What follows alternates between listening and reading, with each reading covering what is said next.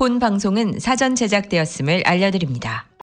한인사회 초대석 이 시간은 미주경제신문 한성용 본부장이 진행하는 종합시사 프로그램으로 한인사회 경제의 중심 인물들을 초대해 현안 문제점들을 파악해보고 이에 대한 해결책을 함께 모색해보는 시간입니다. 안녕하세요. 한인사회 초도석의 진행을 맡은 미주경제신문의 한송용입니다. 지난주 첫 방송에 이어 오늘이 두 번째 시간입니다. 이번에 새롭게 진행하는 한인사회 초도석 프로그램을 통해 한인사회 비즈니스와 생활에 보다 도움이 되는 유익한 프로그램이 되도록 최선을 다해 보겠습니다.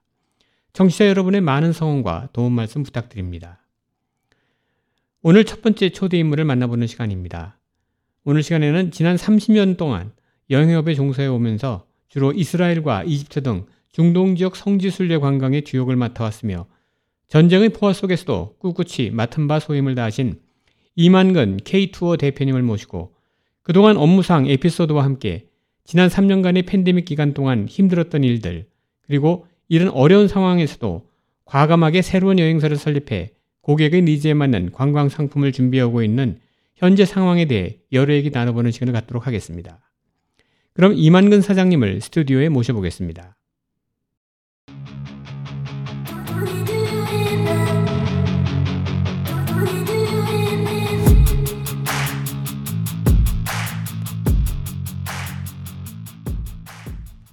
네, 청취자 여러분 안녕하십니까? 오늘 두 번째 시간을 맞이해서 K2의 이만근 사장님을 모시고 그동안 그 여행과 관련해서 본인이 진행해 오셨던 일 그리고 많은 그 에피소드 여러 얘기를 좀 나눠보는 시간을 만들도록 하겠습니다. 네, 이사장님 안녕하세요. 네, 안녕하세요. 네, 바쁘신데 이렇게 나오셔서 감사합니다. 아, 네, 감사합니다. 초대해 네, 주셔서. 벌써 이제 11월 달이 됐어요. 이제 11월, 네. 12월 이 두 달밖에 안 남았는데 아, 이 시점이 아무래도 Thanksgiving Day 그리고 연말 크리스마스를 앞두고 많은 분들이 이렇게 좀 들뜨는 시기이기도 하고 네. 또 여행을 또 가고 싶어하는 또 그런 시점이기도 네, 합니다. 그래서 네. 우리 여행과 관련된 얘기 좀 나눠보도록 할 텐데요. 우선 우리 이 대표님께서 그 여행사 입문하게 된 동기부터 간략하게 좀 설명해 주시죠. 네, 어, 모든 분들이 다 그렇겠습니다만은 어, 돌이켜 보면 자기 인생의 어떤 중요한 갈림길에 서 있던 적이 누구에나 있었을 것 같아요. 근데 저에게도 여행사에 입문하던 그 시절이 중요한 선택의 기로에 있었던 시절이 아닌가 이렇게 생각을 합니다. 얘기가 좀 긴 것 같은데요. 네. 어, 제가 당시에 1990년도에 어, 한국의 모 그 유명 재화회사에 근무하던 평범한 직장인이었습니다. 근데 어, 조영기 목사님의 그 비서실장으로 계시던 어, 제가 참 형님으로 모시던 그 분이 계셨는데요. 국민일보사의 자회사인 국민항공의 그 사장으로 어, 겸직을 하고 계셨어요. 근데 그분이 저를 어, 국민항공에 와서 일을 좀 했으면 어떻겠느냐 이렇게 몇 번의 권유가 있었습니다. 제가 그때도 마침 신혼집을 경기도에 어, 마련해서 살고 있었는데 거기를 두 차례나 찾아오셔서 네. 어, 간곡하게 부탁을 해서 참 제가 고민이 많았습니다. 왜냐하면 당시에 제 그 다니던 회사에서 사원복지 차원의 아파트 분양권을 몇몇 사원들에게 그 추첨으로 줬는데 제가. 그게 당첨이 됐거든요. 아이고, 그래서 그렇군요. 퇴사를 하면 그거를 네. 날리게 될 판이라서 예. 상당히 고민하다가 네. 아, 형님의 그 청을 어, 뿌리치지 못하고 여행사 입문하게 된게 오늘 30년 동안 여행업에 종사하게 되는 시작이 됐습니다. 그렇군요. 네. 아, 그참 어떻게 보면 그 굉장히 좋은 인연이 있던 것 같습니다. 아, 네. 네. 그래서 처음에 이제 여행사를 하게 됐는데 어떻게 시작해서 어떻게 지금까지 왔는지 간략하게 좀 한번 프로필 좀 설명해 주시죠. 예. 근데 그 제가 그 형님께서 한 1년여 있다가 어 비서실장 자리와 여행사 사장 자리를 물러나게 됐어요. 그래서 아. 저도 뭐 거기에 이런저런 이유로 더 이상 있고 싶은 마음도 없고 그러던 즈음에 같이 근무하던 제 사수가 어 과거에 이스라엘을 유학했던 경험을 갖고 있었던 분이 있는데 어, 저와 좀 개인적으로 아, 가깝다 보니까 너가 이스라엘에 가서 한번 살아보는 건 어떻겠느냐 이렇게 권유가 있었습니다. 그래서 그쪽에 가서 좀 어, 근무할 수 있는 그런 조건들을 타진하고 이스라엘로 가, 가게 됐죠. 그게 몇, 년, 몇 년도에 가신 1992년도에 거예요? 이스라엘로 네. 들어가게 됩니다. 그래서 어 막상 갔더니 그 이야기했던 내용들하고 좀 많은 차이가 있고 그래서 고민을 많이 했어요. 다시 돌아가야 되나 이런 고민도 하다가 어 다시 돌아가기는 좀 민망한 어, 부분도 있고 가족이 다 가셨나요? 뭐 그러- 혼자 가셨나요? 예, 같이 다 갔습니다. 어. 그래서 그때 당시는 뭐 저와 제 아내죠. 네.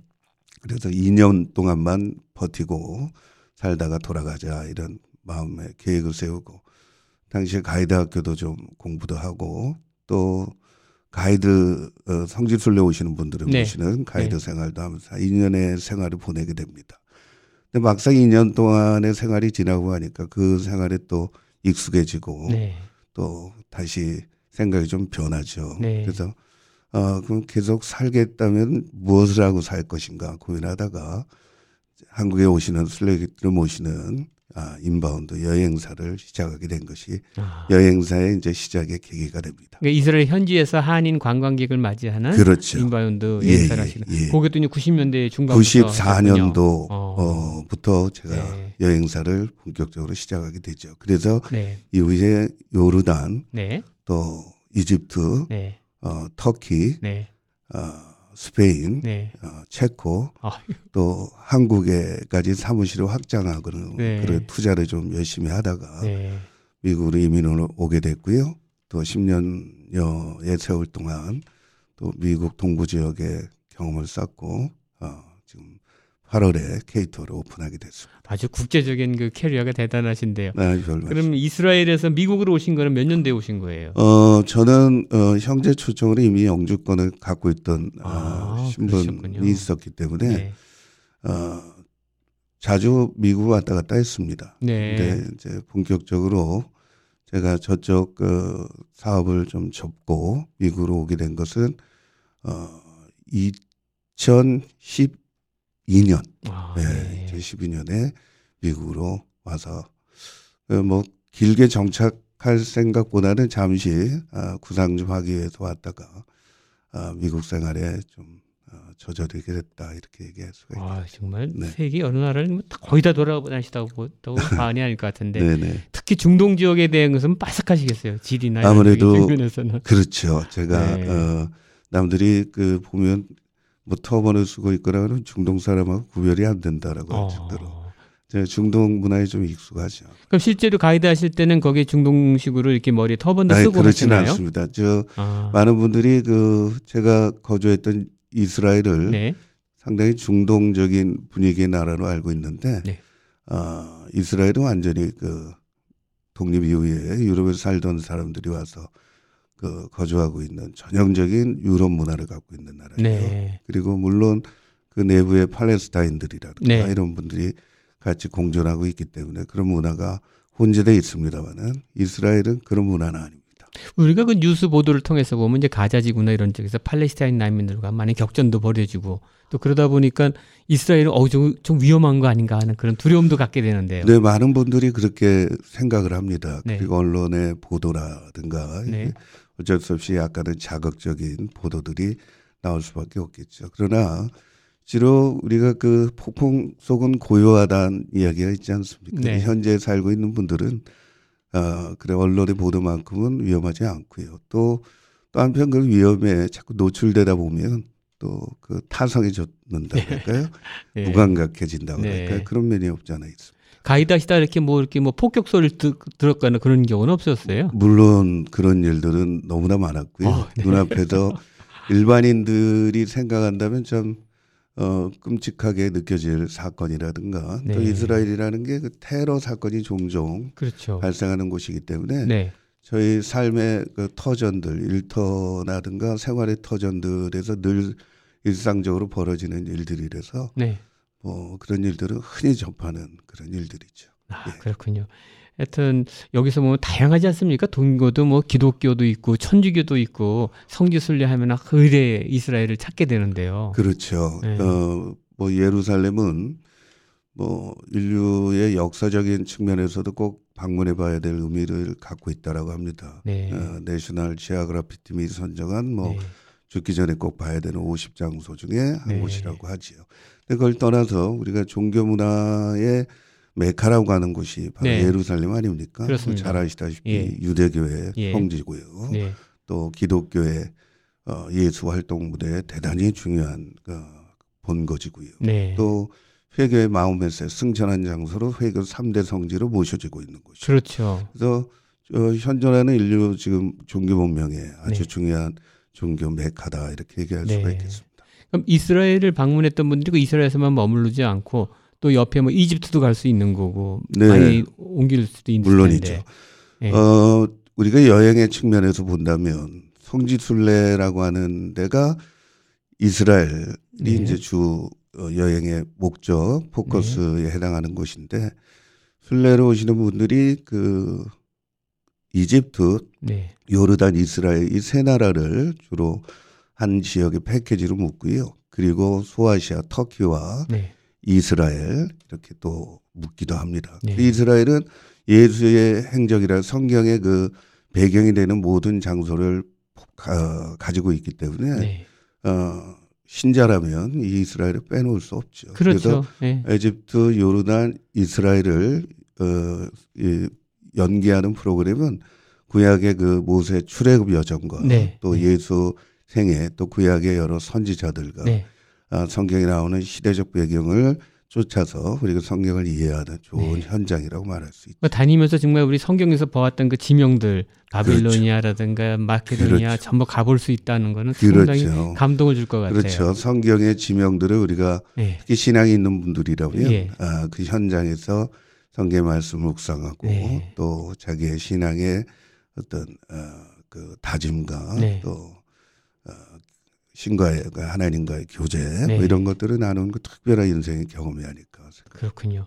그래서 이제 그 이스라엘에서 그 20여 년간 이제 활동을 하시다가 이제 2012년에 이제 미국으로 또 오셔서 여기서도 또 이제 어 여행과 관련된 일을 이렇게 하셨단 말이죠. 네네. 그럼 이제 그쪽에서 inbound 하시다가 여기 오셔갖고 이제 좀 더 뉴욕 쪽에서 이제 활동하시면서 네. 거꾸로 이제 또 큰 일을 하셨을 텐데 뉴욕에서는 어떤 일을 하셨나요? 어, 뉴욕에서는 제가 일단은 미국의 전체적인 여행 문화는 네. 사실 그 말씀을 드리기 전에 제 미국에 오게 된 또 사연들을 잠깐 네 네 말씀해 주시죠. 말씀드리자면 네. 어, 제가 여러 지역들을 그렇게 투자를 하면서 열심히 일들을 해왔습니다만은 그 지역에 그 아랍의 봄이라고 하는 네. 그 민주화 바람이 불기 시작합니다. 네. 그래서 에집트 무바라크 정권이 몰락하면서 네. 상당히 그 정치적 소용돌이가 아주 몰아 닥치죠. 그렇죠. 근데 저는 네. 그 현장을 어, 목격한 사람이기 때문에 아. 아. 주 무시무시한 그 뭐 거의 내전에 방불케 하는 그리고 주로 저희 직원들이 그 당시에 어, 카이로에 거주하고 있었는데 그 거주 지역에 뭐 차량이 불타고 뭐 무장한 아, 민간인들이 어. 어, 그 일일이 불법적 검문을 하면서 정말 생과사로 오가는 그런 어 그 정말 그 긴장의 순간들도 직접 제가 현장에 경험- 계셨군요. 그렇죠. 어. 왜냐하면 직원들을 또 철수시켜야 되고 네. 또 당시에 여행을 하시는 분들을 안전하게 대피시켜야 되는 네. 그런 문제도 있었기 때문에 네. 그러면서 저희 그 회사 입장에서 그 메인 지역이라고 하는 이집트, 이스라엘, 요르단이 어 거의 그 비즈니스가 stop이 됩니다. 아. 그래서 한 1년여 이상의 그 영업 그 중단 사태가 오죠. 네. 그래서 굉장히 회사 내부적으로 타격이 있었고 또 전체적으로 운영하는 방, 어, 방, 방, 저, 방향이 네. 굉장히 어려움을 많이 겪다가 네. 어, 장고 끝에 어, 회사를 일단은 어, 업무를 중단하고 네.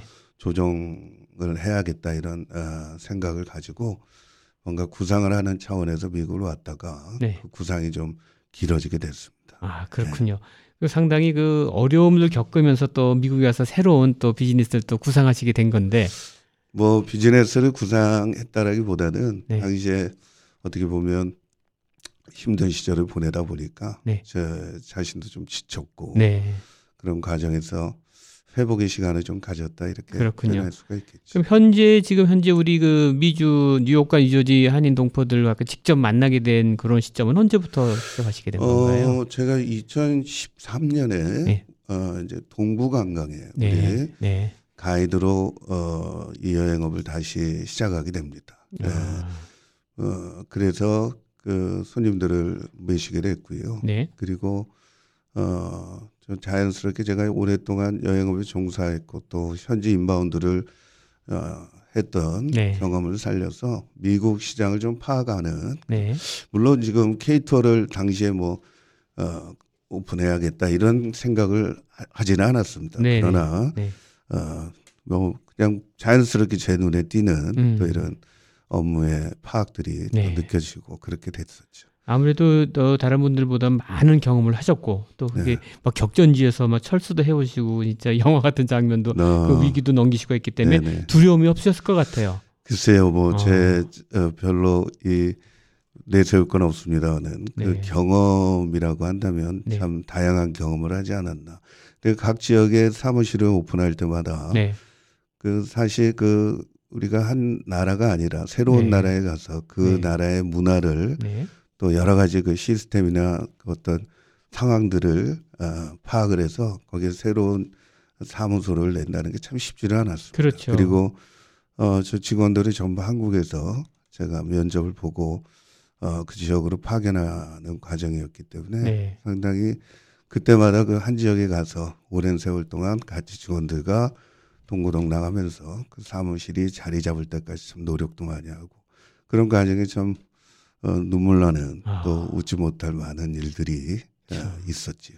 그 직원 수는 많았었나요? 현지에서? 예, 그때 뭐 동시에 근무했던 직원들이 네. 뭐전 지역에 흩어져서 많게는 한 7, 80명 정도. 어유 굉장히 네. 큰 회사였네요. 네, 그렇게 근무한 어. 적도 있습니다. 대부분이 한인만으로 구성되어 있네요. 외국인도 같이 섞여 있나요? 어, 외국인도 각 지역에 어. 우리 호텔 수배팀이라든가 네. 이런 데 어, 외국인들이 있었고 주로 네. 매니징 네. 그리고 어, 우리 주 타켓이 한국에서 오시는 네. 어, 고객들을 대상으로 했기 때문에 아. 어, 매니저라든가 관리자는 주로 한국의 음. 어, 직원들로 구성이 돼 있었고요. 네. 실무진들은 현지인들도 제법 있었어요. 그렇군요. 네. 그럼 이제 한국에서 성지 순례를 오는 팀이 제일 많을 거고 또 뉴욕이나 또 일본 뭐 다른 여러 한인 동포들 중에서 또 오는 여행사들은 사장님을 통해서 이렇게 들어가게 되는 네, 거예요. 저는 이제 네. 주로 당시에는 지금의 K2는 종합여행사였습니다만 네. 당시 거기에는 네. inbound 그냥 한국에서 오시는 여행객을 주로 네. 어, 담당을 했는데요. 네. 성지 순례객들뿐만이 아니고 일반 어, 문화 그 역사 탐방 네. 이집트 같은 경우는 역사적인 곳 아시- 아닙니까? 그럼요. 그래서 네. 에집트, 터키는 일반 투어가 더 오히려 많았습니다. 아, 그렇군요. 한국의 그 패키지 여행사들, 뭐 굴제 여행사들을 어, 저희 거래처로 네. 잘 그렇게 운영을 하면서 아. 거래 관계를 유지하였죠. 그럼 뭐 거의 한국에서 그 이스라엘을 방문하시는 분들은 웬만한 분들은 사장님 회사를 다 거쳐갔다고 보셔야 될것 예, 같은데. 제가 어, 요르단, 이집트, 터키 그리고 지역을 네. 확대하기 전에요. 예. 94년에 오픈해서 네. 참 행운이죠. 운도 네. 좋았고 네. 또 당시에 가이드 하면서 만났던 여행사 관계자분들 네. 또 주변 분들이 많이 도와주셔서 네. 어, 계속 성장을 했습니다. 어, 그때 예. 단체 기억에 남는데 23명인가 네. 그 단체를 시작으로 해서 네. 97년 IMF가 오기 전까지 연인원 한 7천 명 정도를 대단하네요. 어, 3년 만에 그렇게 성장을 시켰죠. 그럼 현지에는 사장님이 운영하시는 그런 inbound 회사가 몇 개나 있었나요? 어, 당시에는 이제 저희가 제가 이제 여행 1.5세대 inbound라고 얘기하는데요. 네. 그 이스라엘에 한 일곱 여덟 개 여행사가 있었습니다. 아, 많군요. 외람된 네. 말씀입니다만은 네. 저희 회사에서 진행하는 그 행사 인원이 전체 이스라엘 물량의 한 반 정도를 거의 메이저 메이저 대행사 네네네. 역할을 하셨군요. 그렇게 아, 그렇군요. 그렇게 그 다른 데를 갖다가 one-side하게 이렇게 압도할 수 있는 그러한 그 비결은 어디 있었나요? 어 제가 사실은 이스라엘에 네. IMF 때 한번 일차적으로 그 시련을 겪습니다. IMF가 뭔지도 몰랐고 아, 우리 1990년대 말. 97년에 네, 예 네. 그래서 네. 그렇게 연인은 7천 명씩 행사하던 제가 네. IMF를 받고 그 다음에 20명 단체 하나를 해요. 그러면서 네. 엄청난 시련을 겪죠. 네. 그리고 당시에 그 제가 30대 초반이었는데 네. 겁도 없고 뭣도 모르고 이렇게 어, 일할 네. 때였지요. 네. 그래서 큰 쇼핑 센터를 또 운영하고 네. IMF로 알았으면 좀 구조 조정을 했을 텐데 네. 뭔지를 모르고 한 1년을 끌고 갑니다. 아. 그래서 거기 막대한 손실을 입고 그 거의 재기불능에 빠져 있다가 네. 겨우 재기를 해서 어 2000년 이후에 네. 다시 어 활발하게 이제 여행을 여행사를 활성화시키죠. 참 대단하십니다. 네, 그런데 제가 왜 어, 지사를 그렇게 늘리게 됐냐면 네. 그 출애굽 여정의 일정들은 네. 이집트를 거쳐서 요르단을 거쳐서 네. 이스라엘로 들어옵니다. 네. 근데 저의 포지션은 이스라엘 뿐이에요. 네. 근데 이 국경을 통과해서 들어오시는데 에집트의 그 여행사가 뭐 여행사의 문제라기보다는 가이드의 문제겠죠. 네. 그 국경에 빨리 손님을 넘겨드리고 음. 자기는 돌아가고 싶은 거죠 집으로. 아. 근데 이게 서로 두 나라끼리 합의가 돼서 네. 손님들이 그 어, 뭔가 공백이 없어야 되는데 그렇죠. 자기 빨리 간다고 아이고. 가끔은 이 예루살렘에서 출발해야 되기 때문에 다섯 시간의 시간이 필요합니다. 네. 국경. 가끔 가다 보면 길이 뭐 천재지변에 네. 길이 막힐 네. 수도 네. 있고 네. 그 손님을 던져놓고 그냥 가는 거죠. 너무 붙이기만 해요. 네, 그러면 손님들은 굉장히 그 힘들어하시고 그렇죠. 또 그 책임을 뭐 저희한테 묻는 그런 문제가 아니라 네. 이건 진정한 서비스가 아니다. 야. 이런 고민에 빠지게 됐죠. 네. 그래서 만약에 네. 저희 같은 직원들이 음. 이집트와 이스라엘을 한다면 그런 문제가 없지 않겠느냐. 그렇죠. 네. 이런 고민에서 아. 제가 이제 그 손님들을 위한 서비스의 질을 높이는 방법이 뭘까? 아하. 이 지역은 하나의 시스템으로 움직이면 그렇죠. 손님에게 더 만족감을 드릴 음, 수 있을 음. 것이다. 이런 차원에서 이제 도전하게 됐죠. 아, 그래서 이집트 영역까지 이제 넓혀 가시게 된 거예요. 예, 그리고 요르단. 요르단. 예. 음. 그 이집트에 처음에 들어갔을 때 당시에 한인 여행사가 이집트에 한 20개 정도 있었습니다. 네. 근데 뭐 당시에 그다 영세하게 네. 뭐 인바운드만 하니까 직원들 서너 명 됐고 네. 이제 보통 운영하시는 시스템인데요. 저는 들어갈 당시에 어 소위 뭐뭐좀 분대랄까요? 네. 그래서 한 15명을 네. 동시에 보냅니다. 어. 그래서 어 특별하게 제가 신생업체로서 뭐 부각시킬 수 있는 게 없지 않습니까? 그렇죠. 그래서 서비스 질을 좀 부각해야 되는데 음. 그렇게 해서 어 들어갔죠. 네. 어 그런데 저항이 굉장히 심했어요. 일단은 아. 저희 단 제가 행사하는 단체에 대해서 어 카이로에 한인 한식당을 네. 오픈하게 되면 네. 기존의 여행사가 보이콧하겠다 뭐 이런 식이죠. 아, 터스를 부리는 거. 그렇죠. 예, 그래서 아. 굉장히 어려움이 있었습니다. 네. 그래서 예. 그 직원들도 사실 이스라엘보다는 이집트라는 데가 좀 위험하고 그렇게 막 안 가려고 그럴 텐데 어떻게 그 직원들을 그쪽에 선발해서 보낼 수가 있었나요? 일단은 어 지역에 대해서 저희가 어 모집 공고를 할때 네. 어, 이력서를 받을 때 네. 지역을 명시했고요. 네. 그리고 어, 회사에서 운영하는 그 안전한 지대에 그 숙소가 있었습니다. 네. 그 직원 네. 숙소를 네. 그래서 거기에서 다 안전하게 지낼 수 있고 네. 뭐 그런 어, 측면에서 직원들이 충분히 본인이 생각하고 그렇군요. 검증해서 결정해 네. 오, 오게 되었죠. 또 거기 방문하시는 관광객들한테는 그 이집트가 갖고 있는 역사적인 배경이 이제 우린 기독교라든가 천주교를 떠나서 특히 마호멧이 있는 이슬람 종교하고도 밀접한 관계가 있기 때문에 그런 쪽에도 많은 지식이 있어야지만 또 설명할 수 있는 배경이 됐을 것 그렇죠. 같아요. 뭐 기본적으로 가이드 어느 지역의 네. 가이드나 예, 그 지역의 전문성을 갖기 위해서 공부를 많이 해야 되는데요. 그렇죠. 어, 뭐 우리가 회교의 발원지는 뭐 저 사우디아라비아 아닙니까? 그렇습니다. 그러나 그쪽에 이제 종교적 배경이 네, 어, 모슬렘을 배경으로 하고 있지요. 네, 그러나 이제 그 출애굽 그리고 네. 구약의 출애굽 그 사건이 네. 어, 있었던 곳이고 네, 또 예수의 어, 피난 시절에 그 그렇죠. 성지가 일부 있기 때문에 네, 기독교인들이 방문합니다만은 일반적으로 에집트는 어, 세계 인류 어, 문명의 그 발원지라고 하는 네, 아주 매력적인 그 유적지들을 많이 갖고 있고 네. 그래서 어, 많은 분들이 아, 에집트를 여행을 오시고 있죠. 네. 이집트가 우리 못 가보신 분들도 많은데 우리 흔히 피라미드라든가 스핑크스 이런 건 다 알고 있지 않습니까? 예, 예. 그 영화에 보면 막 모래바람이 막 불고 그러더라고요. 네네. 굉장히 그런 거에 좀 이렇게 두려움도 있고 그럴 텐데 괜찮습니까? 그렇죠. 모래바람은 이제 뭐 여러 가지 그 사막에서 어, 흔히 볼 수 있는 네. 자연의 현상인데요. 네. 뭐 그것이 매일같이 있는 것이 아니고 네. 또 그런 모래바람이 아, 우리가 성경에는 동풍이라고도 해석이 됩니다. 네. 그런 네. 모래바람들이 흔히 있습니다만은 네. 우리가 일반 거주 지역과는 좀 별개고 네. 우리가 어, 어떻게 보면 좀 낭만적으로 네. 생각하는 어떤 현상으로 보시면 되겠죠. 그렇군요. 예. 그럼 한 2, 30년간 이렇게 이제 여행업을 하셨는데 그래도 가이드 활동하시면서 가장 또 인생에 남는 몇개 에피소드가 있을 텐데요. 예. 좀 특히 기억나는 거 몇 개만 아. 예. 참 네. 사실은 우리가 가이드라고 하는 이 직업은 네. 일단은 손님들과 늘 그 여행을 함께 하면서 시간을 함께 하는 그런 네.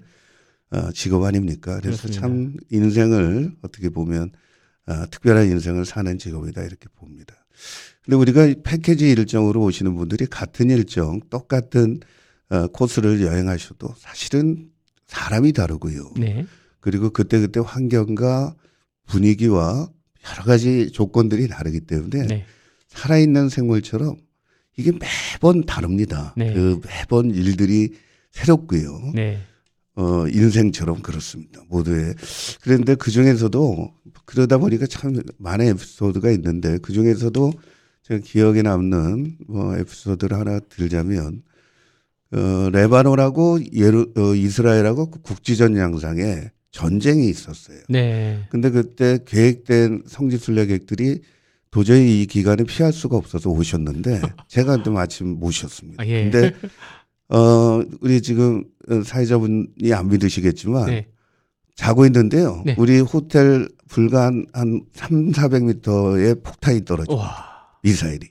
주무시다가. 어, 자고 있는데 떨어져요. 이야. 네. 심지어는 여행 중에 예. 대낮에 우리 지역과는 별개의 지역에 어, 폭탄이 떨어지기도 했습니다. 야. 갈릴리 네. 쪽에. 그래서 어, 그런 와중에 또 우리가 성지를 방문하고 또 그 안에서 은혜를 또 나누려고. 물론 이스라엘 내부는 굉장히 안전한데 네. 어, 어떤 교전 상대국이 있다 보니까 어, 좀 어, 긴장을 하고 그렇게 네. 여행을 했던 아, 기억이 아주 인상 깊고요. 음. 또 하나는 어, 여, 여행을 오신 분들이 네. 어, 간혹 이제 항공에서 짐이 안 오는 경우가 있지 않습니까? 그렇죠. 근데 한 분이 아니라 그 단체 전부가 어이구. 짐이 안 왔어요. 이거 어떻게? 그래서 네. 그분들이 누구를 원망할 수가 없는 거예요, 이거는. 아. 그래서 그, 그 분들 모두가 서로 음. 격려하면서 음. 또 제가 그때그때 필요한 것들을 어, 구입해서 드리면서 그렇게 여행을 한 겁니다. 그 그런 한- 거는 단벌로 여행을 하신 여행사에서 잘못이 아니라 그 항공업계에서 예, 항공사에서 그. 해프닝이 있었던 거예요. 그 도착했는데 짐이 아, 무도 안온 거예요. 거 크레임하는 다- 것도 다 여행사에서 다 아, 물론이죠. 물론 아이고. 도와드렸는데 그. 짐이 다른 나라로 간 거죠. 어. 그래서 이분들이 전부 단벌로 야. 칫솔 치약도 없이 물론 아. 외국에는 칫솔 치약이 비치가 안 돼 있어요. 그래서 네. 제가 그거부터 다 구입해드리고 아이고. 하여튼 즐거 그러면서도 어느 정도 시간이 가니까 네. 이분들이 점점 그 인생의 묘한 재미가 있는 것처럼 정말 동고동락. 예 그러면서 아주 웃으면서 네. 마지막에 떠나기 전날 네. 항공사에서 연락이 왔는데 짐이 왔대요. 그또 와야겠네. 떠나는 날 집을 찾아서 한국으로 돌아갔다. 아주 웃지 아. 못할 그 해프닝이죠. 이거는 뭐 만들려고 그래도 만들 수 없는. 그분들 지금도 연락 되시나요 혹시? 근데 저는 사실은 수많은 분들을 제가 네. 겪어갔지만 네.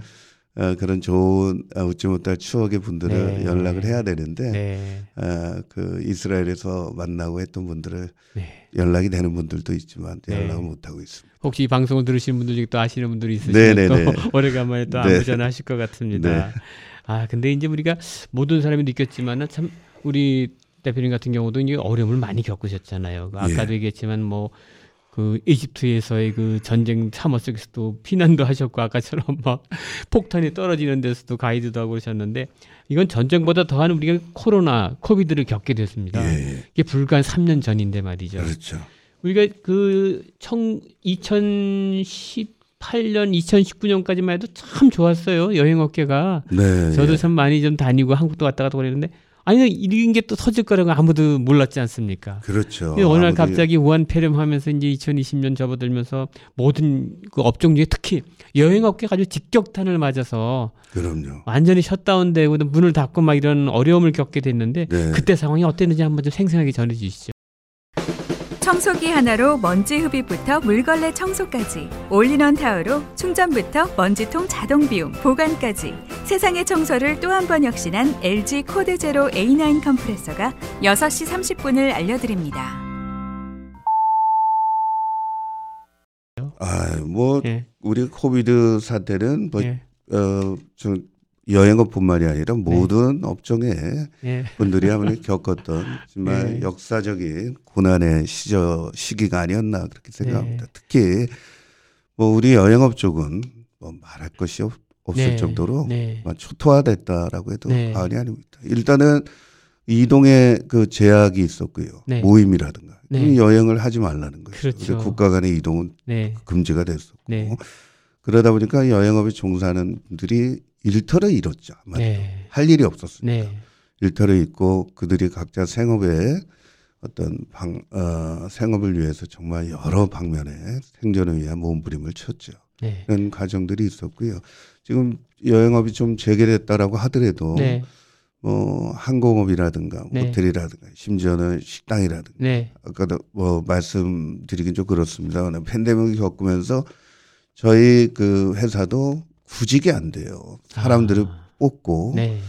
어, 필요한 인재들을 좀 채용하고 싶어도 인재가 뭐 인재뿐만이 아니라 지원자들도 없을 뿐더러 어, 이직을 한 직원들도 많이 있고요. 그럼 당시에 이제 그 여행업에 종사했던 여러분들은 다 어떤 이쪽에서 일을 하고 어, 계신가요? 첫째는요, 네. 어, 이직을 하면서 그 직업에 네. 계속 정착하신 분들도 많으시고요. 아, 새로운 직업에. 그렇죠. 아, 그리고 심지어는 타주로 이주하신 분들도 제법 되세요. 어, 다른 나라로 예, 가세요? 타주로, 타주. 타주로. 네. 어. 그래서 어 사실 이 일이 뭐 누구든지 하실 수 있는 일이긴 해도 음. 우리 쪽이 여행업도 약간의 전문적인 아. 또 경험이 네. 필요한 부분이 있거든요. 네네. 그래서 어 그 저희 회사에 필요한 그 인력을 좀 채용하는데 어려움이 사실 없지 않아 있습니다. 그래서 그렇군요. 뭐 식당이라든가 호텔이라든가 이런 인력 부족이 네. 느껴져요. 심지어는 지금 이 호텔에 들어가면요. 네. 룸메이드가 없기 때문에 아, 이 청소가 안 됩니다. 아 그래서 그렇습니까? 뭐 어. 한 호텔에서 3일을 자도 네. 청소를 안 해줘요. 아, 사람이 없어요. 네. 어. 그러니까 이게 정상적으로 지금 어 뭐 항공 역시도 네.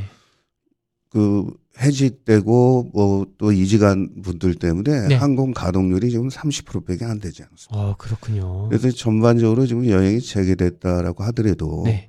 사실 여행업이 100% 지금 활성화됐다 얘기할 수 없는 네. 아직까지는 긴 터널을 보내고 있다 이렇게 봅니다. 그래도 특히 올해 이제 그 한 중반기를 넘어서면서 이제 네. 코로나가 어느 정도 이렇게 많이 좀 이렇게 백신도 맞게 되고 그러다 보니까 사람들이 이제 마스크도 많이 벗게 되고 예. 그러다 보니까 굉장히 자유로워져 갖고 이제 매스컴에 통해서 보면 이제 여행도 굉장히 늘어났다고 그러는데 실제 그렇게 늘어나고 있나요? 어, 그 나라별로 좀 차이가 이- 있을 텐데요. 네. 어, 한국 같은 경우는 기본적으로 여행을 이렇게 묶어둔다는 건 사람의 기본적인 본능에서 어디론가 떠나고 싶고 하는 것들을 막을 수는 없지요. 그렇죠. 그래서 어 가고 싶어 하는데 이제 형식이 바뀌어지죠. 네. 해외로 나가는 것보다는 네. 국내 쪽을 아 국내도 다녀보니까 음, 음. 어 좋은 데가 많더라. 또 네. 국내 여행에 묘미가 좀 있다. 뭐 이런 어 생각을 갖고 있는 사람들 변화가 있고요. 네.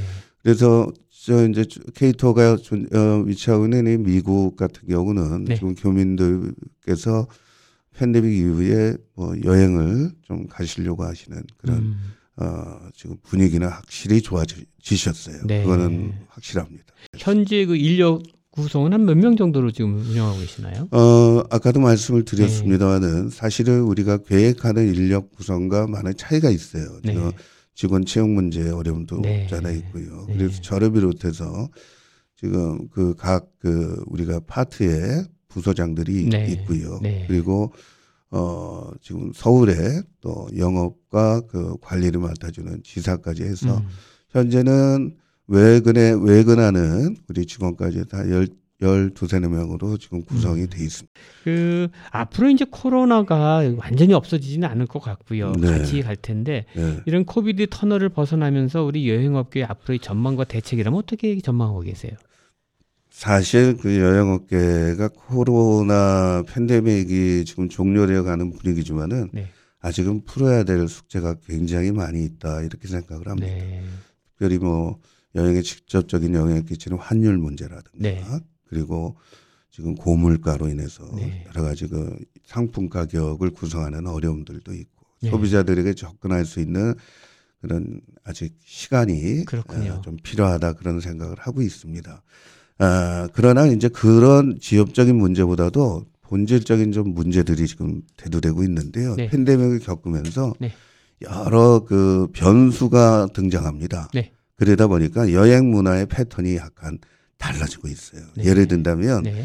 어, 과거의 패키지 어, 어떤 상품으로 단체로 여행하시던 그런 문화가 뭐 아주 없어지는 건 아니지만 네. 이제 개별 여행 자기의 개인의 욕구와 어떤 그 요구와 취향이 그대로 좀 적용되는 그런 여행 어, 패턴을 원한다든가 음. 이런 전반적인 여행 문화의 변수들이 지금 발생하고 있다. 저는 그렇게 보고 있거든요. 네. 그리고 특히 MZ 세대라고 하는 새로운 네. 어, 이 대상들이 젊은 층들. 젊은 층들이 네. 등장하면서 네. 이들의 아, 특성과 이들의 소비 성향에 맞는 네. 그런 상품을 개발해야 되는 오직 저만의 문제가 아니라 여행업이라든가 모든 산업에 종사하는 분들이 네. 아마 고민해 봐야 되는 문제고요. 이런 것들이 지금 시대 현재 변화의 시대에 있다 보니까 네. 어떻게 슬기롭게 대처해 나가느냐 이게 큰 문제라고 생각을 합니다. 그러니까 이 변화를 얼마나 빨리 읽느냐가 비즈니스 관건이 될 것 같은데 그렇죠. 우리가 흔히 생각하는 저희 또래의 그 생각하고 또 젊은 애들은 생각하는 건 다를 수 있으니까 예. 그런 걸 파악하기 위해서는 직원들도 젊은 직원들을 많이 뽑으셔야 될 것 같은데. 그렇습니다. 그거는 정말 제가 바라고 네. 또꼭 그 하고 싶은 네. 어, 부분인데 그게 네. 참 말같이 쉽지가 않습니다. 네. 예. 그럼 작게 내년도 2023년을 한번 전망해 본다면 어떤 사업 을 지금 구상하고 계세요? 내년 1년 동안. 어 지금 어 K투어가 기존에 네. 어뭐 걸어가야 될 길들은 꾸준히 걸어가야 되겠고요. 네. 그리고 좀 전에 말씀드린 어 이제 변화된 세상에 맞는 우리 네. K투어만의 어떤 특화되어 있는 장점을 살리는 어떤 시대가 요구하는 상품들을 좀 네. 구성해내야 되지 않은가 이것이 네.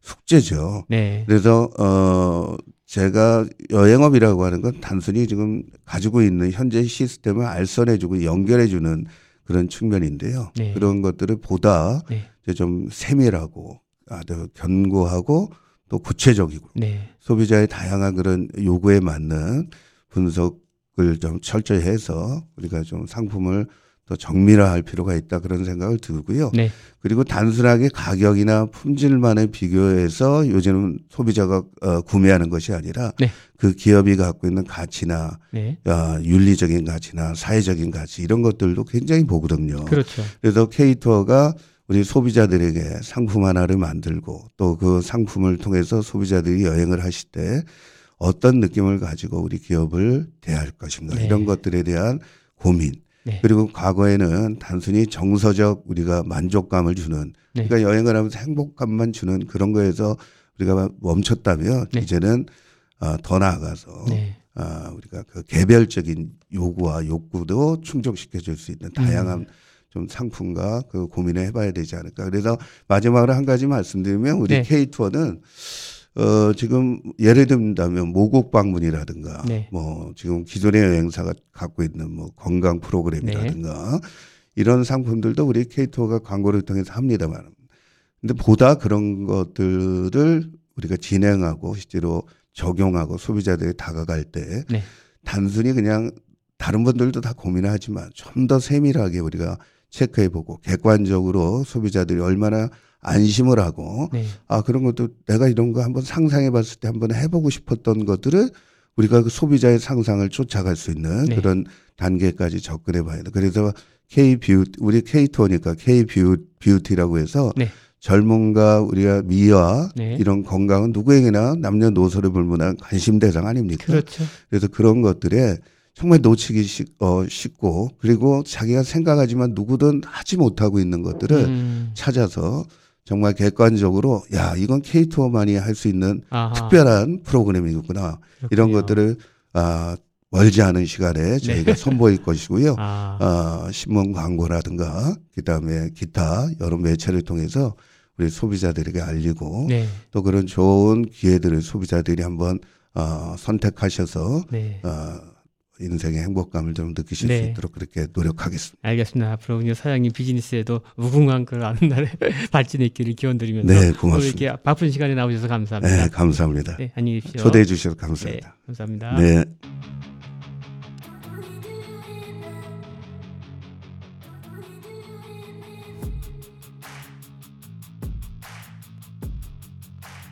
다음은 이번 주에 화제 인물들을 만나보는 시간입니다.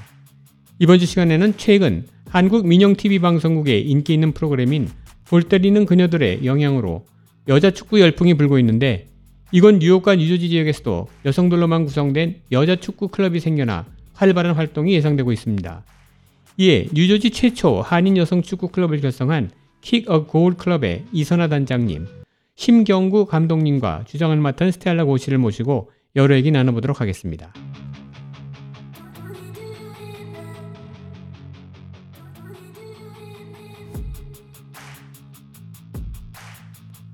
네, 안녕하세요. 오늘 두 번째 어, 한인사회 초대석 초대 손님으로는 킥어 고울이라고 하는 여자 축구팀 어, 우리 팀 단장님과 감독님 그리고 주장님을 모셨습니다. 현재 한국에서 방끼리 방송 중인 SBS 텔레비전의 골 때리는 그녀들 그 프로그램 인기와 더불어서 이제 미주 지역에서도 남성뿐만이 아니라 여성들도 축구에 대한 관심이 높아지고 있는데요. 더군다나 또 11월 말에 그 우리 월드컵이 열리는 것과 동시에 우리 여성들이 또 축구 참여가 많이 또 기대되고 있습니다. 오늘 자리 함께 해주신 우리 이선아 단장님 안녕하세요. 예, 안녕하세요. 예, 그리고 우리 심경구 감독님 나오셨어요. 안녕하세요. 네, 안녕하십니까. 예, 그리고 주장을 맡고 계신 스텔라 고 선생님 나오셨어요. 안녕하세요. 네, 안녕하세요. 예, 여러분들과 한번 얘기 좀 나눠보도록 하겠습니다. 우선 우리 감독님도 계시고 우리 단장님도 계신데 우선 킥어 고울이라고 하는 여자 축구팀 창설 배경에 대해서 우리 어떻게 감독님이 말씀해 주시는 게 낫겠죠? 어떻게 해서 이 팀을 참 상설하게 되셨는지 창단 계기는 저보다 우리 단장님이 더, 해주실까요? 예, 네. 더 확실하게 말씀하시고. 단장님께서 한번 그 예, 예, 어떻게 그럼 창설된 얘기 좀 해주시죠. 네네. 제가 그러니까 원래는 뉴욕에서 뉴, 뉴욕 여자 축구팀이 먼저 결성됐어요. 근데 네. 제가 그걸 보고 재밌겠다 싶어서 참여를 제가 뉴저지에서 퀸즈까지 매주 가면서 네. 갈 때마다 뉴저지에도 팀이 있으면 좋겠다라고 생각해서 이제 사람들을 좀 모으기 시작했는데 네. 그때 마침 또 감독님하고 연결이 됐는데 감독님도 여자 축구팀을 창설하길 원하시고 네. 본인이 직접 지휘해 주시겠다고 아. 선뜻 나서 주셔서 네. 같이 의기투합해가지고 그럼 몇, 몇월. 달부터 공식적으로 이제 훈련하게 네, 된 공식적으로? 발족한 건 저희 9월 9월 10일 날 첫 모임이었습니다. 9월 10일 날 예. 첫 발족이 됐군요. 그럼 이제 한 두 달여 정도 지난 것 같은데요. 네. 근데 지금 어, 어떻게 그 인원수라 할까 몇 분 정도 지금 현재 가담하고 계신가요? 저희 지금 회원분들 한 20명쯤 되시고요. 20명 정도. 매주 계속 새로 들어오고 계셔서 아유, 금방 그러시군요. 금방 금방 커질 것 같습니다. 네, 현재 뉴욕하고 뉴저지 지역의 여자 축구에 대한 관심이 상당히 많이 큰 것 같은 일반인들은 잘 모르는 것 같은데 현재 어느 정도로 지금 현재 활동하고 있는지.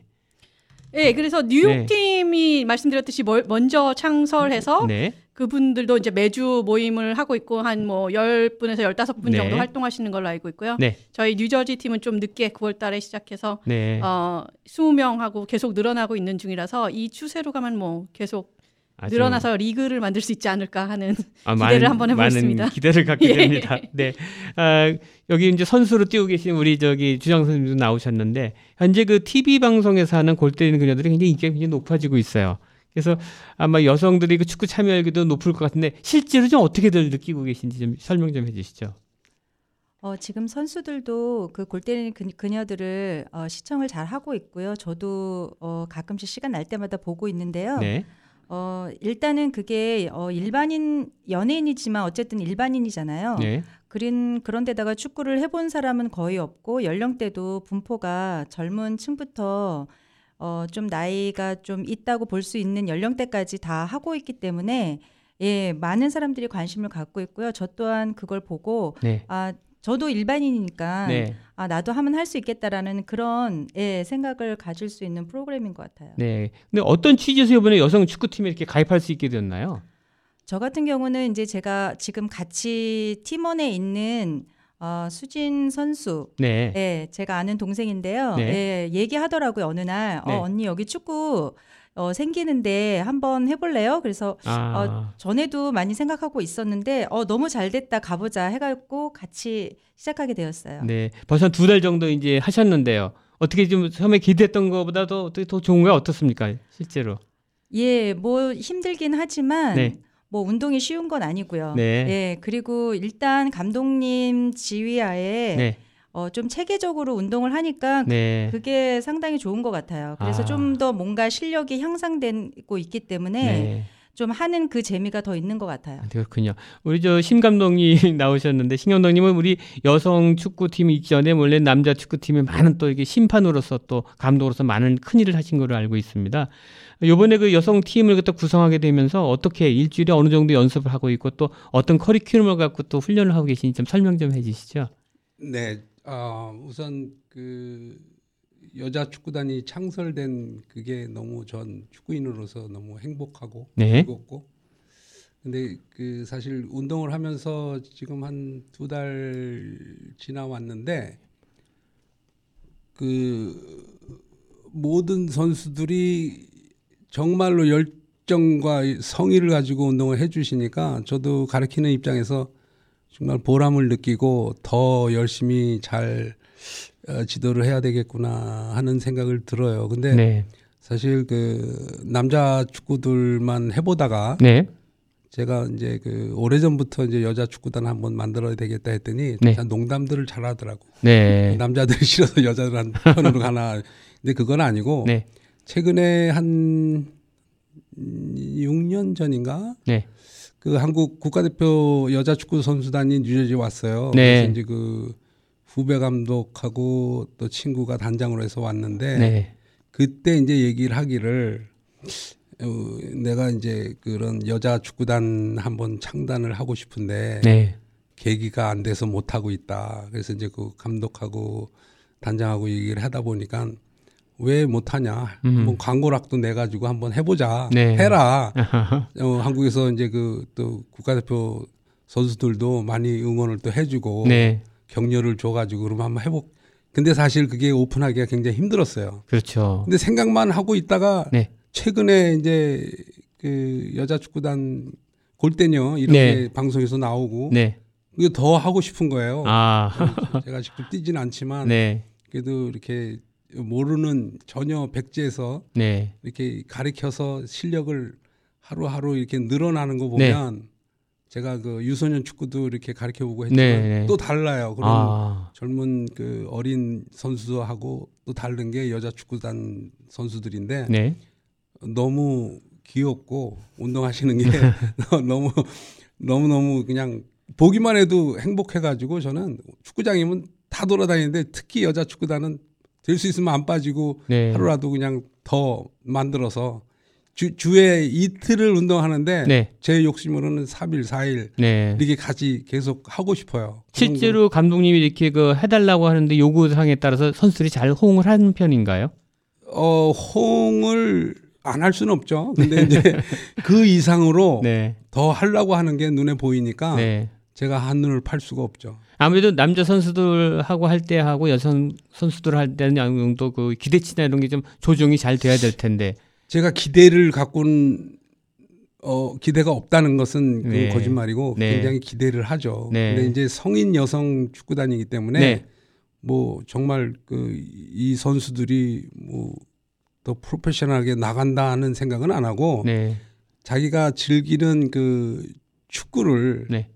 더 이 좀 실력을 향상하면서 더 즐길 수 있게 그렇죠. 축구는 하다 보면 네. 자꾸 느는 거기 때문에 자기가 골을 하나를 넣어도 거기에 만족감 또 힘들어도 그 뒤에 이, 이, 몸 푸는 과정에서 다 희열을 또 느낄 네. 수 있고 그러기 때문에 도대체 이 여성 축구단이 왜 이제 생겼나 음. 싶기도 하고 하여튼 최선을 다해서 아니 끝까지 예, 열심히 지도를 네. 해보겠습니다. 일단 모든 운동에 다 그렇게 했습니다만 또 기본기를 잘 습득한다는 건 참 중요한 것 같습니다. 그렇죠. 그래서 예, 예. 그런 거 기술 같은 거 기본기를 갖다가 많이 이렇게 안배하시는데 중점을 둔다면은 아마 더 뉴욕과 뉴저지에서 우리 한인들 특히 여성 축구에 대한 관심이 높아질 것 같습니다. 예, 맞습니다. 예, 우리 단장님께 좀 여쭤볼게요. 향후 이제 뉴욕과 뉴저지 여성 축구팀들이 정기적으로 이제 시합도 한다 그러는데요. 예, 예. 앞으로 어떤 그 시합과 함께 또 어떻게 팀들도 구성될 그런 전망을 하고 계신지 한번 여쭙고 예, 싶습니다. 그러니까 말, 어, 예. 말씀드렸듯이 제, 제가 원래는 네. 뉴욕 팀에 있었기 때문에 네. 이제 굉장히 두 팀이 거의 자매 팀이다 싶을 정도로 네, 깊은 어, 연결 관계가 있고요. 네. 그 저희는 이제 창설한 지 두 달 됐으니까 이제 막 뭐를 게임 같은 거를 해볼 수 있을까 말까 한 단계라서 네. 이제 첫 경기가 곧 뉴욕 팀과 있을 예정입니다. 아. 그래서 이제 이걸 계기로 앞으로 정기적으로 만나서 네, 가- 게임을 하자라는 얘기가 진행되고 있고 이제 뉴저지나 뉴욕 쪽이나 이제 팀이 커지면 네. 이제 또 팀을 한 개씩뿐만 아니고 더 만들어서 네. 좀 리그 형식으로 한번 가면 훨씬 재밌지 않을까 앞으로는 야심을 갖고 있습니다. 남자 축구보다 여자 축구가 더 인기가 좋아질 그 날이 이제 머지 않을 것 같습니다. 예, 우리 저 주장 선생님께 여쭤볼게요. 이 축구를 직접 와서 해보니까 어떤 점이 이렇게 좋아졌는지 한번 실질적인 본인의 경험을 좀 얘기 좀 해주시죠. 뭐가 이렇게 좋아졌나요? 축구하고 난 뒤에. 어, 좋아진 점은 네. 운동을 한다는 그 자체가 좋고요. 일단은 네, 예, 그다음에 이제 여럿이 모여서 네. 어, 학생으로 돌아간 것 같은 그런 기분으로 똑같은 그 지시하에 똑같은 그렇게 운동을 하는 거잖아요. 네. 그래서 굉장히 재미도 있고 다시 젊어지는 느낌도 있고 물론 건강은 당연히 있고요. 건강해지는 거는 그리고 또 제가 이제 저희가 이제 운동하면서 가끔씩 촬영도 하거든요. 네, 휴대폰 갖고 네, 네, 그거 이제 저 제가 집에 가서 아이들한테 보여줬어요. 네, 근데 엄청 웃고 네, 어 너무 웃기다고 그러니까 이 가족 간에도 약간 그런 재미도 생겼어요. 네. 그리고 어 부모가 아 엄마가 네, 음, 이, 이 나이에 그 축구를 한다는 그 자체만으로도 아이들한테 네. 어, 좀 본보기? 예, 아. 아, 뭐 이렇게 엄마가 하고 있다라는 그런 거 일만 예. 하는 게 아니라 자신감도 예, 생기고 예, 그런 네. 게 있어서 더 좋아진 것 같아요. 네. 우리 단장님께 여쭤볼게요. 현재 그 여성 팀원들의 그 어떻게 구성 현황을 보면요. 우리 연령대나 이런 게 어떻게 구성이 돼 있나요? 그게 저도 깜짝 놀랐는데 굉장히 다양해요. 네. 그래서 20대 뭐 젊은 싱글 예. 점, 친구들부터 네. 뭐좀 나이가 있으신 어, 뭐 어. 주부님들, 네. 자영업 하시는 네. 분들, 뭐 전문직 하시는 분들, 네. 저희 팀에는 교수님도 계시고 어휴, 예. 굉장히 다양한 분들이 모셔서 네, 네. 운동을 같이 하고 있습니다. 정말 운동이라고 하는 그 동일 매체로다가 전부 다 같이 화합할 수 있는 그럼요. 좋은 그럼요. 장이 될 것 같아요. 또 운동만 하는 게 운동 끝나고 나면 또 재미난 또 애프터도 있고 그러니까 삶의. 활력이 네. 될것 같은데요. 앞으로 이제 그 뉴욕 유저뿐만이 아니라 여성 축구 이런 그 리그도 좀 점점 활성화됐으면 좋을 것 같은데 우리 감독이 앞으로 어떤 계획을 갖고 계세요? 이 리그 활성화를 위해서. 예, 그게 그 단지 뉴저지, 뉴욕만 아니라 네. 그 다른 주, 타주도 이렇게 그저 선수단이 좀 생겨서 네. 이렇게 원정 경기도 가고 네. 또 어웨이 뭐 아니면 홈 경기 이런 걸 주도로 해야 되는데 굉장히 야- 열악한 점이 많아요. 네. 많은데도 불구하고 네. 우리는 끝까지 버텨 나갈 건데 네. 그이 선수들 개개인이 이렇게 이렇게 보면 네. 제가 너무 보람된 게 하려고 하는 그런 게 너무 많이 보여가지고 네. 일단은 최대한으로 즐기는 축구를 시작으로 해서 네. 즐겁게 마무리까지 할 수 있게 네. 그런 거는 아주 저- 제가 생각을 많이 하고 있습니다. 네. 조심스러운 게 이제 여성 축구단이기 때문에 네. 그또 외부에서 보면은 남자 축구 그 애들이 남자 축구 선수들이 네. 아그 팀 한번 뭐 초청해서 한번. 근데 네. 그 절대 그런 건 될 수가 없는 거고 아직 네. 실력이 이제 지금 상승하고 이제 상승을 하는 게 아니고 가능. 네. 지금 이 초보 단계이기 때문에 네. 네. 예, 열성적으로 이제 기초부터 네. 뭐 해서 전 그 미주에 다 축구팀이 하나 생겨서 우리가 이 그렇군요. 정말 훌륭한 여성 축구 선수권 대회도 음. 한번 치러보고 예. 이게 소원입니다. 그러려고 할것 같은데. 근데 단장님께 좀 여쭤볼게요. 아무래도 이런 그 조직 단체를 운영하려다 보면 비용이 또 만만치 않을 것 같아요. 그렇죠. 그래서 그러니까 모든 사람들이 생각할 적, 어, 나 그거 하고 싶은데 돈 많이 드는 거 아닐까 생각하는 분이 계실 텐데 실제 어떻게 어느 정도 비용이 들어야지 가입할 수 있는지 한번. 저희는 그래서 네. 회원님들 부담을 최대한 줄이려고 좀 저렴하게 네. 시작하고 있고요. 네. 근데 또 도와주시는 분들이 많으세요. 저 감독님, 더, 또- 네. 또, 토치님이 네. 뭐 자원봉사도 해주시고 네. 운동장도 빌려주시고 해서 네. 그렇게 뭐 한 3, 40불 정도의 아. 회비로 매달 어, 한 달에 3, 운영하고 40불 정도? 예, 예. 어, 그게 큰 부담은 아닌 것 같아요. 그렇죠. 이제 네. 팀이 커지면 아마 더 적게 네. 부담을 할수 있지 않을까 하는 네. 이 희망이 있습니다. 그 실, 좀- 실제로 일주일에 지금 수요일하고 토요일 이렇게 운동하신다고 들었는데요. 네. 하루에 몇 시간 정도씩 하시게 되나요? 원래 저희 연습 시간이 1시간 반인데 네. 늘 회원님들이랑 감독님이 열정이 넘치셔서 늘 2시간을 넘겨요. 그렇군요. 네. 그럼 밤에도 주로 밤에 하고 새벽에 아, 하고 이렇게 하는 토요일 거죠? 아침 7시 네, 반, 네. 수요일은 저녁 7시 반. 그러니까, 아침 음. 운동은 또 아침 운동 맛이 있고 또 네. 밤 운동은 밤 운동 맛이 있고 이러더라고요. 새벽을 일찍 또 시작하는 그럼요. 또 그런 그럼요. 의미도 있고 그러면 그거 하고 나면 하루가 또 이렇게 또 상쾌한 어, 또 너무 너무, 너무. 활력 활력이 아, 높고 예, 네. 하루가 아주 상쾌해요. 예. 그 여성 축구팀 회원을 가입 을 늘리기 위해서는 여러 클럽 차원에서도 많은 홍보 활동도 있고 이런 게 있을 텐데 어떤 홍보 계획을 갖고 계세요? 앞으로요? 저희가 진짜 그 네. 측면에 대해서 굉장히 고민을 많이 하고 네. 또 아이디어도 많이 내고 이러고 있어요. 그래서 또 네. 다양한 분야의 분들을 모시기 위해서 뭐 네. 여성들이 많이 보는 인터넷 게시판 네. 그리고 저희 감독님이 손수 제작해 주신 전단지도 여기저기 붙이고 요즘 또 젊은 분 많이 하는 인스타그램도 하고 네. 또뭐 여러 가지 아이디어 지금 모으고 뭐 할 수 있는 건 다 해보고 있습니다. 아, 단장님도 혹시 직접 같이 운동도 같이 하시나요? 어, 이제 제가 제일 열심히 합니다. 센터포드로 어. 열심히 운동하고 계십니다. 그러시군요. 어, 우리 저기 여기 주장 선생님 나오셨는데 앞으로 이제 많은 기대가 되고 그래요. 그런데 진짜 이거 축구를 하면서 좀 이렇게 에피소드도 있었을 것 같은데 좀 재미난 에피소드 있으면 몇 말씀 좀 해주시죠.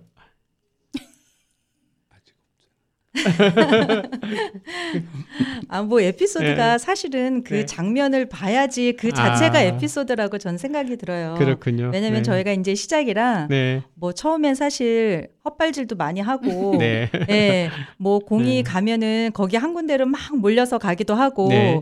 어, 했던 그때를 생각해 보면 그게 그래봐야 두 달 전인데 네. 지금 굉장히 많이 향상돼서 네. 공을 절대 쫓아가지 않고 네. 자기 포지션에서 하려고 노력하고 네. 예 그런 것들이 또 연습하면서 재밌는 것들이 굉장히 많아요. 네. 예, 뭐 처음 하다 알겠습니다. 보니까 네. 이게 잘 되지 않을 때가 많거든요. 네. 또 서로 그런 거 보면서 웃고 예. 네, 또 감독님 좀 마지막으로요. 우리 그 뉴욕과 유저지 계신 우리 우리 동포분들한테 우리 여자 축구팀의 이제 활성화를 위해서 한번 당부의 말씀 좀 한번 부탁드리겠습니다.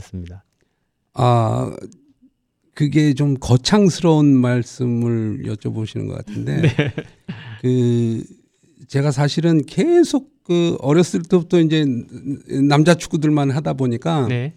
여자 여자 축구 선수들이 이 또 이렇게 하나하나 배워가는 걸 보면은 네. 제가 또 말씀드리지만 느, 그 보람도 있고 행복감도 있, 는 자체에 네. 가장 기본적인 거는 선수들이 그 안전 문제거든요. 네.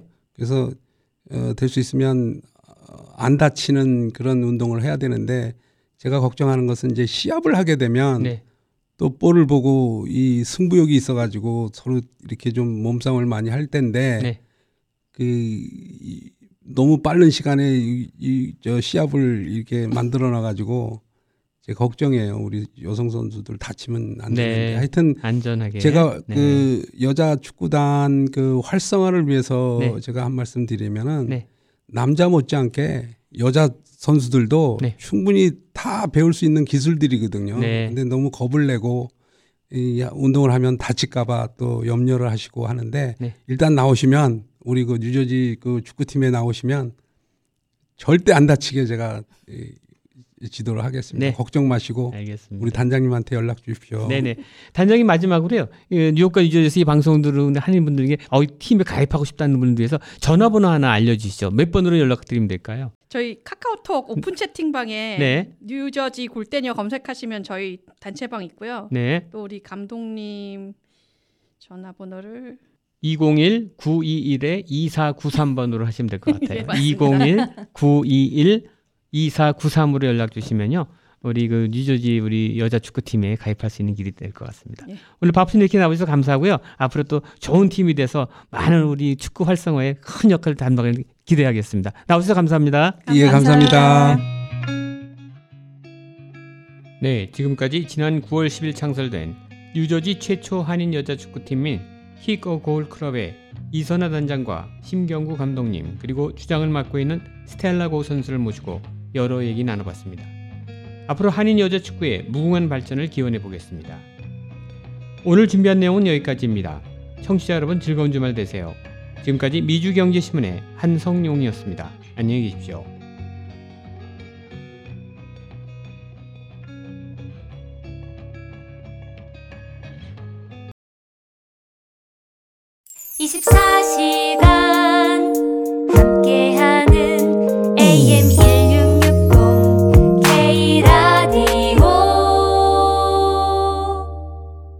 WRU Jersey City, New York, 1660 AM, WWRU.